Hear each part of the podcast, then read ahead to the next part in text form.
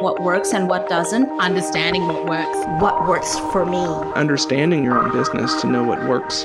What works for you. This is What Works. What happens when you take a four month break from business as usual? At the end of 2021, my work world changed drastically.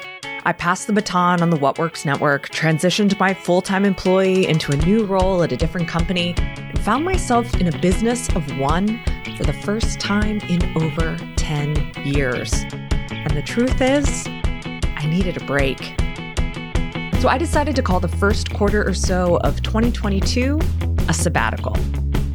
A sabbatical for an academic isn't generally time off. It's time to step outside the relentless cycle of institutional responsibilities and focus on a project. For over a decade, I'd been subject to my own self made relentless cycle of responsibilities, almost all of which I enjoyed on one level or another. But at the same time, plenty of those responsibilities messed with my mental health. I'd endured for as long as I could, I needed to do something drastic to recover. Fortunately, I was able to complete a book proposal and pen a deal with a publisher in the fall. I had a project to focus on, and I had an advance that would cover my salary for the first few months of the year. And of course, my husband and I had steady, predictable revenue at Yellow House Media, for which my current labor is minimal. All the pieces fell into place, and I let out a deep sigh of relief. I'm Tara McMullin, and this is What Works. Today, this is the show where I explore how to navigate the 21st century economy with my humanity intact. I decided to do this episode because I wanted to bring some things out in the open that could easily go overlooked as this show continues. And I know there will be plenty of questions about the book writing process, my time, quote unquote, off, and what I'm doing next. So that's how I'll structure this episode three parts. First, the book. Second, what I've been doing other than the book. And third, what I think I'll do next. Chapter 1 Writing What Works. The main project for my sabbatical has been writing the book. We're calling it What Works, a comprehensive framework for changing the way we approach goal setting. And yes, it's available for pre order anywhere you buy books, as long as you don't mind buying it without a description. I'm drafting this episode on April 19th, and I submitted the manuscript to my editor yesterday, about 10 days ahead of schedule. It's been an incredible experience, and I'm actually eager to start the next one. I've known I wanted to write a book, probably many books, since I was managing my old Borders books and music. When I needed to look productive, but also needed a break from the stress of retail life, I'd grab a cart full of books bound for the philosophy or sociology section and start to shelve them. Shelving books is a meditative task. Pick up the book, look beneath the barcode for the section it's in, locate the section on the shelf, and then find the appropriate spot, alphabetical by author's last name. Not only was it a straightforward mental task, it had a tactile component. My fingertips would take in the texture of each book cover as I picked up a title, and often I'd sit on the ground, legs crossed, and thumb through the books on the shelf to find the right place. As I'd work, I'd imagine my own book on the shelf. That was over 15 years ago now, and the path to publishing was not at all apparent then. Five years later, though, I'd know exactly what was involved in getting a book deal. By 2012, I'd courted a relatively large audience and a good deal of respect as a writer on the indie maker scene. A book deal felt tantalizingly close. I met an agent who wanted to represent me before I even had an idea for a book. I drafted my first proposal and it wasn't great. Or rather, the idea was good, but the premise of the book was underbaked at best. And worse, I didn't actually have the chops to write what I imagined writing at that time. Unsurprisingly, that book didn't get picked up. So back to the drawing board. Over the next seven years or so, I danced around writing a book, but never put my attention on the idea for an extended period of time. I talked to a couple other agents and thought about what I might write, but nothing felt like it gelled. Part of the problem I knew was that everyone expected me to write a marketing book or a how to profit from your passion book or a money mindset book. But that wasn't the book I wanted to write. Unfortunately, I didn't actually know what I wanted to write. I didn't have a solid idea for the book that I would want to commit to. Then, at the beginning of 2019, I received an unsolicited email from Jessica Faust, the founder of Bookends Literary Agency. At that point, I'd put the idea of writing a book out of my head for a while. I thought maybe my opportunity had passed. But I took a call with Jessica anyhow. She told me that she'd been looking for women authors who weren't writing specifically for the women's market. She wanted to represent female nonfiction authors who wrote nonfiction books for general audiences. Specifically, she had in mind that she was looking for a woman to write something with the appeal of Simon Sinek's Start with Why. Now that's exactly what I wanted to do. I told her I was up for the challenge and I was excited to get started. Unfortunately, though, I still didn't really have a specific idea for a book. I started to draft some early attempts at a proposal overview, and they were not good. I got discouraged and I started to ghost on Jessica's emails, a common coping strategy of mine. In February 2020, Jessica, ever kind and patient, emailed to check in. I told her that I knew what I wanted to write. I just taught a series of workshops on a different approach to goal setting. In fact, a planning system that didn't set goals on purpose. She loved this idea. I loved this idea. This was the idea. Did I mention it was February 2020? It was actually the last week of February 2020. I started working on the proposal, but then the whole world changed and I was in crisis mode, just like everyone else on the planet. Chinese health authorities are still working to identify the virus behind a pneumonia outbreak in the central city of Wuhan. At least 59 people are believed to have been sickened by the new virus. Tonight, U.S. airports on high alert, screening passengers for symptoms of a deadly new virus. Very concerned. The book simply wasn't going to be a priority in the short term.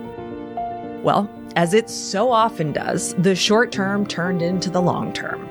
I couldn't make the mental space to work on the idea as a book, but I was still excited about the idea. So I took the free workshop I taught at the end of 2019 and expanded it into a four session workshop series called the Commitment Blueprint.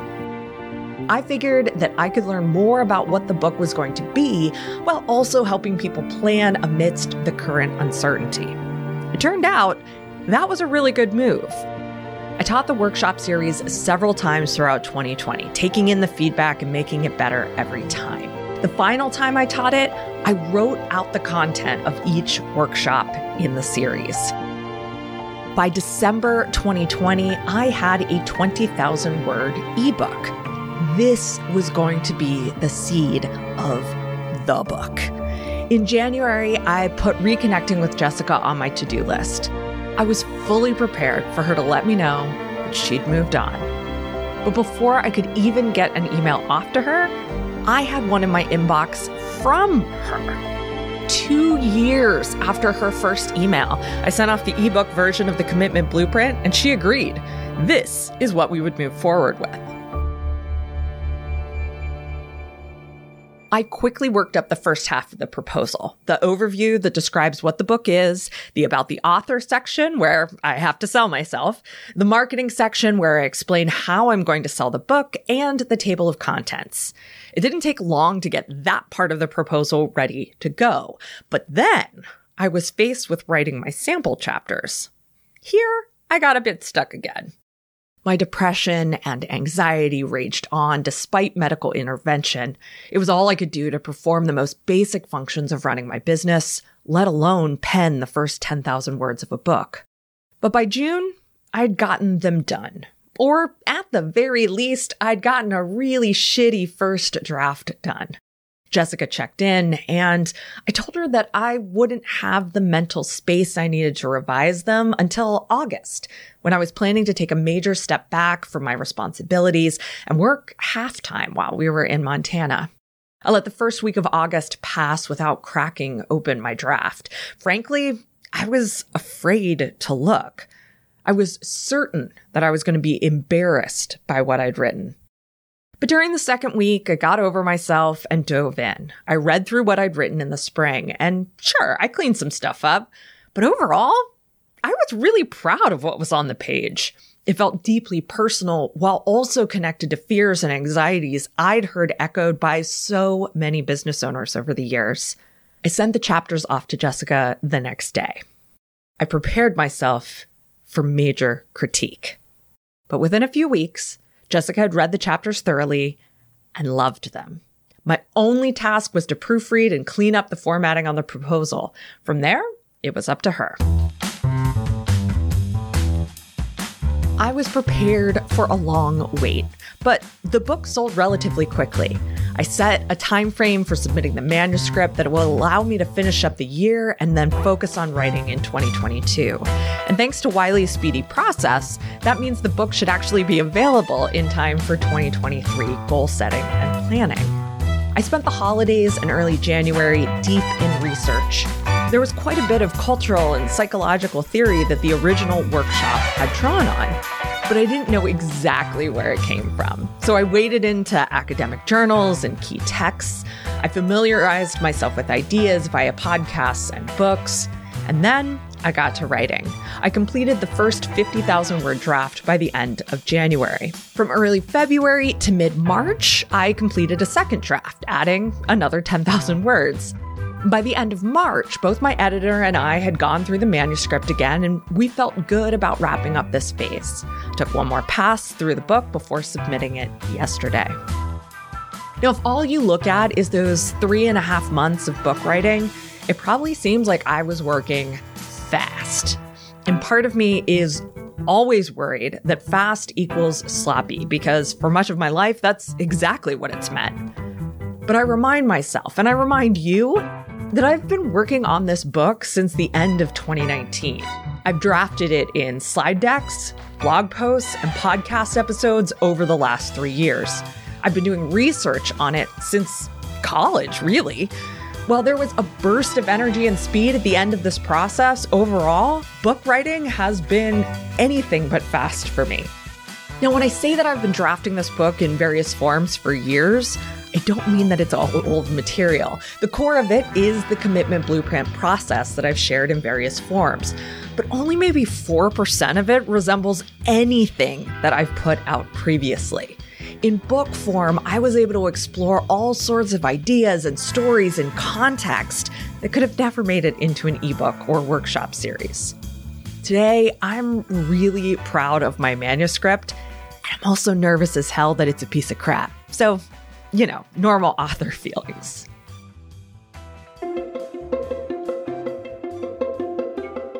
Chapter 2 What I've been doing when I'm not writing the book. Despite the sabbatical, I've still been working about 40 hours per week, Monday through Friday, 9 to 5. I've even been working most weekends. Some weeks, book writing took up about half of that time, rarely more, often much less. I spent some of that time, typically less than five hours per week, on Yellow House Media, and the rest of the time has been primarily devoted to some aspect of figuring out how I want to move forward. And for the most part, that's meant a lot of time thinking about and working on craft. Now, when I say craft, I mean the care and skill that one brings to work, especially creative work. It's the choices I make, the philosophy behind the approach, the experiments I conduct. Craft has always been important to me, but it wasn't always something I felt I could prioritize. And that's because most of what I've written or podcasted prior to 2022 was content marketing. And content marketing, no doubt, has an element of craft but its top priority is to attract potential buyers and lead them through the buyer's journey. I've broken many of the rules of content marketing over the years and as a result missed many opportunities. But I've never lost sight of that top priority.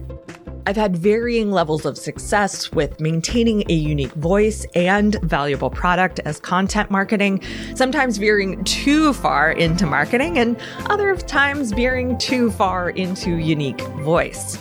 Last year, I felt like I hit my stride where I created content that really balanced craft and strategy. This year, though, as part of my sabbatical, I wanted to see what would happen if I dropped strategy altogether. What would I want to make? How would I conceive of my creative work? What formats would it take? How could I stretch myself and my skill? Where would my curiosity lead me? And would you care? So, starting off with the very first content I created in 2022, I dropped any notion of marketing strategy or promotion. The only call to action was to share the show or the newsletter with a friend. Now, I want to be clear before I go any further. I am not recommending this as a marketing strategy. Say it with me now. This is not a marketing strategy. This isn't some new marketing idea that all the movers and shakers are using.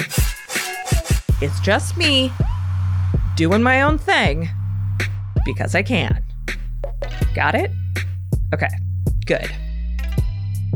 When I'm saying I'm doing this because I can, what I mean is that I've intentionally accepted the utter collapse of revenue to get my health back on track.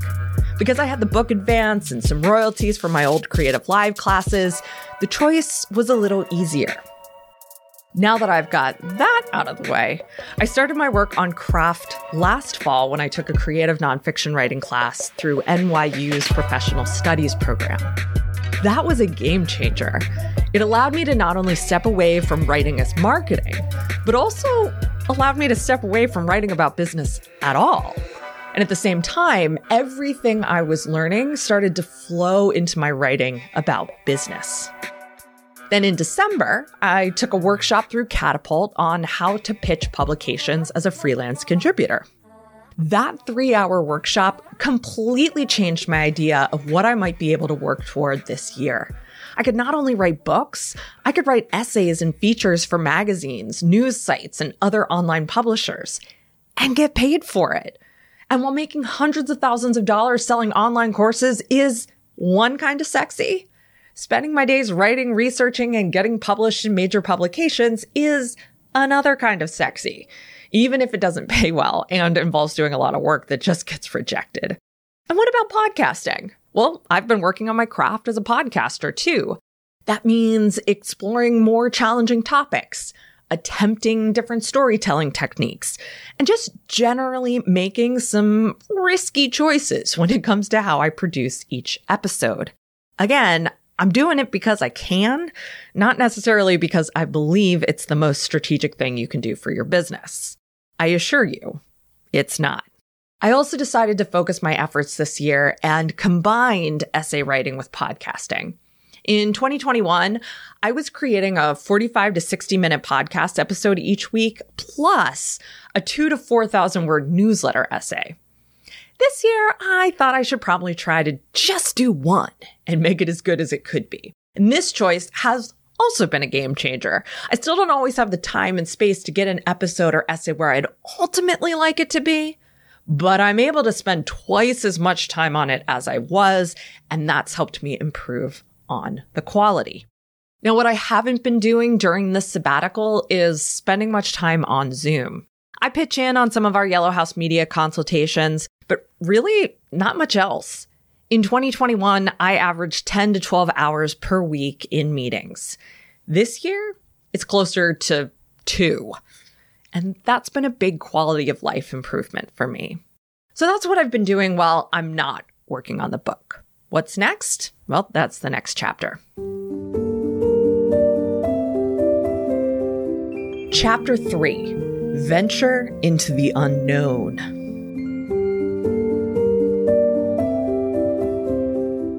I've been running one iteration or another of the same business for 13 years. The only part of that business that I carried with me into 2022, though, was the podcast and newsletter audience. I have lots of options. I could build a profitable small business coaching practice. I could create digital products or online courses. I could sell sponsorship on the podcast. I could double down on Yellow House Media. What's on my mind, though, as I contemplate the next steps feels almost forbidden. You want to know what it is? I'm questioning whether there's a business here I really want to continue with. I'm wondering if business owner is really the right way for me to identify, at least for the foreseeable future. For the first time ever, I'm getting comfortable with the idea of being a full time creator, an independent journalist, a multidisciplinary public intellectual. Okay, public intellectual is probably one of those titles you need to wait for others to confer on you, like thought leader, rather than to take it on for yourself, but still, that's the dream. If that's the dream, why not do it now? As I was writing my About the Author blurb for the book, I instinctively jotted down that I've been studying small business owners for over 13 years. Light bulb moment. Yes, I've been running a business, hopefully helping you think differently about how you run your business. But another way to look at it is that I've self funded a decade long immersive research project in the sociology of entrepreneurship through small business. When I consider what my next steps are, starting from that realization is exciting. Financially, there are a few ways forward from there, and the solution for me will probably be a bit of each. The first way forward is freelance writing. There are a lot of upsides to this, including getting to write about topics that wouldn't fit here on the podcast or in the newsletter, and getting distribution through big publications. My first success was at Fast Company back in March. Of course, there are a lot of downsides to freelance writing, too unpredictable pay and lots of rejection among them. The second way forward is audience supported journalism. That could look like a tip jar, paid newsletter, or Patreon type of model. Despite the relatively large size of my audience, the truth is that I don't have a large enough audience to make the math on this one work by itself. At least I don't think I do. I actually started running an experiment with a tip jar in March, and so far it's generated about $235 from 15 contributors. I appreciate each and every one of those tips. Truly. And also, I can't pay my mortgage that way. If I were to do a paid newsletter or Patreon model, it would be in the style of some substackers I respect who don't offer additional content in exchange for support. It's more like pay what you can. People pay because they think the content is worth it on its own. And there are several people I support that way myself. The third way forward is to start work on the next book. And you probably won't be surprised to find out that I've already started work on another proposal. Regardless, I'm trying to follow my own advice and focus on satisfying my personal variables before I start worrying about money. I have the privilege of a second company with consistent, sustainable revenue. I can't rest on my laurels, but I definitely have a bit more wiggle room to take my time to figure out what's next. Now, next week, I'm excited to start a new series on the podcast. It's called Context Clues. In each episode, I endeavor to discover the context that's shaping the way we make decisions about things like refund policies, direct response marketing techniques, doing what we love, affiliate marketing, positive thinking, and personal brands all tackle the tactical by sharing history, trends, and subject matter experts. As always, my goal is to change the way you think about your business and entrepreneurship. Till then, keep doing what works. If what works is helping you think differently about how you're navigating the 21st century economy, please share the show with a friend. The easiest way to do that is through Podlink. You can find the show at pod.link slash whatworks, and that page will allow anyone you share the show with to easily open their favorite podcast app and start listening. That's pod.link slash whatworks. What Works is produced by Yellow House Media. Our production coordinator is Lou Blazer. Our production assistant is Emily Kilduff. This episode was edited by me, Tara McMullin, and Marty Seafelt. Our executive producer is Sean McMullin. What Works is recorded and produced on the ancestral homelands of the Susquehannock people. The Yellow House is located on the unceded land of the Ktunaxa Nation.